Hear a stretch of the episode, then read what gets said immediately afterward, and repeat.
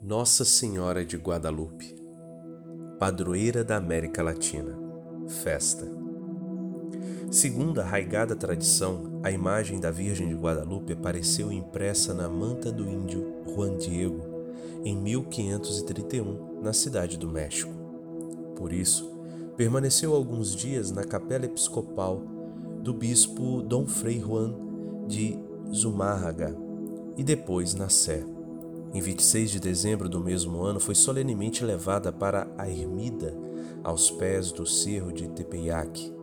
Seu culto propagou-se rapidamente, muito contribuindo para a difusão da fé entre os indígenas. Após a construção sucessiva de três templos ao pé do mesmo cerro, edificou-se o atual, concluído em 1709 e elevado à categoria da Basílica de São a categoria de basílica por São Pio X em 1904. Em 1754, Bento XIV confirmou o patrocínio da Virgem de Guadalupe sobre toda a Nova Espanha, do Arizona à Costa Rica, e concedeu a primeira missa e ofício próprios. Porto Rico proclamou a sua padroeira em 1758. Em 12 de outubro de 1892, houve a coroação pontifícia da imagem, concedida por Leão XIII, que no ano anterior aprovara um novo ofício próprio. Em 1910, São Pio X proclamou-a padroeira da América Latina. Em 1935, Pio XI designou-a padroeira das Ilhas Filipinas. E em 1945, Pio XII deu-lhe o título de Imperatriz da América. A veneração da Virgem de Guadalupe, solícita a prestar auxílio e proteção em todas as tribulações, desperta no povo grande confiança filial. Constitui, além disso, um estímulo à prática da caridade cristã ao demonstrar a predileção de Maria pelos humildes e necessitados, bem como sua disposição em assisti-los. A voz da rola se escuta em nossa terra do Nikan Moporua, relato do escritor indígena, indígena do século XVI, por Dom Antônio Valeriano. Num sábado de 1531, perto do mês de dezembro, um índio chamado Juan Diego, mal raiava a madrugada, ia do seu povoado a Tlatelolco para participar do culto divino e escutar os mandamentos de Deus. Já amanhecia quando chegou ao cerrito chamado Tepeyac e escutou que do alto o chamavam Juanito, Juan Dieguito. Subiu até o cimo e viu uma senhora de sobre-humana grandeza, cujo vestido brilhava com o sol e que com voz muito branda e suave lhe disse: Juanito, menor dos meus filhos, fica sabendo que sou Maria, sempre Virgem, Mãe do verdadeiro Deus, por quem vivemos. Desejo muito que se erga aqui um templo para mim, onde mostrarei e prodigalizarei todo o meu amor compaixão, auxílio e proteção a todos os moradores desta terra e também a outros devotos que me invoquem confiantes. Vai ao bispo do México e manifesta-lhe o que tanto desejo. Vai e põe nisto todo o teu empenho. Chegando João Diego à presença do bispo Dom Frei Juan Zumárraga, frade de São Francisco, este pareceu não lhe dar crédito e respondeu: Vem outro dia e te ouvirei com mais calma. Juan Diego voltou ao cimo do cerro, onde a Senhora do Céu esperava, e lhe disse: Senhora, menorzinha de minhas filhas, minha menina, expus tua mensagem ao bispo, mas parece que não acreditou. Assim, rogo-te que encarregues alguém mais importante de levar tua mensagem com mais crédito, porque não passo de um João ninguém.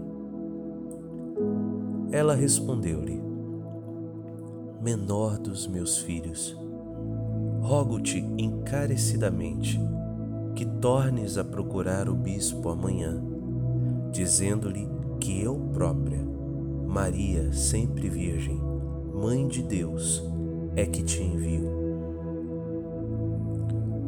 Porém, no dia seguinte, domingo, o bispo de novo não lhe deu crédito e disse ser indispensável algum sinal para poder-se acreditar que era Nossa Senhora mesma que o enviara, e o despediu sem mais aquela. Segunda-feira, Juan Diego não voltou. Seu tio, Juan Bernardino, adoecera gravemente e à noite pediu-lhe que fosse a Tlatelolco de madrugada para chamar um sacerdote que o ouvisse em confissão. Juan Diego saiu na terça-feira, contornando o cerro e passando por outro lado em direção ao oriente, para chegar logo à cidade do México, a fim de que Nossa Senhora não o detivesse. Porém, ela veio ao seu encontro e lhe disse: Ouve e entende bem uma coisa, tu que és o menorzinho dos meus filhos. O que agora te assusta e aflige não é nada. Não se perturbe o teu coração, nem te inquiete coisa alguma. Não estou aqui eu, tua mãe? Não estás sob a minha sombra? Não estás porventura sobre minha proteção?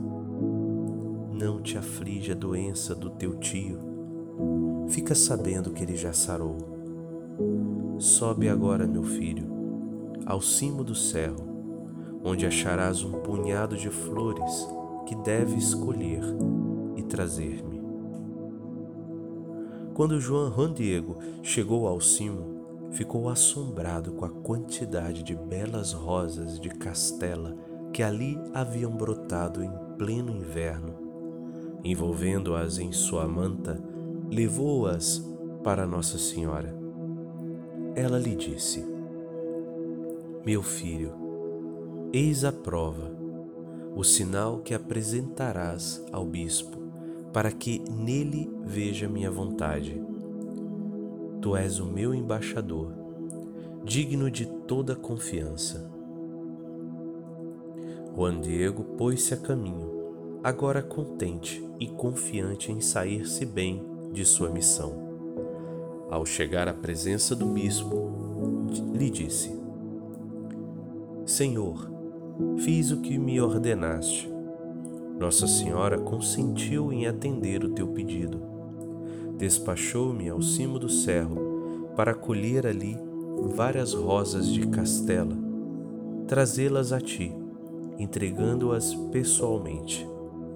Assim o faço, para que reconheças o sinal que pediste e assim cumpras a sua vontade.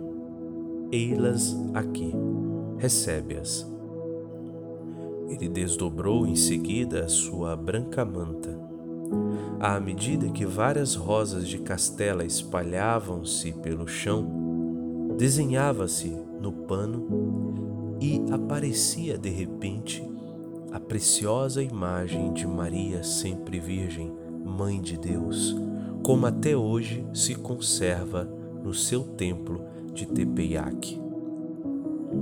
A cidade inteira em tumulto, vinha ver e admirar sua santa imagem e dirigir-lhe suas preces.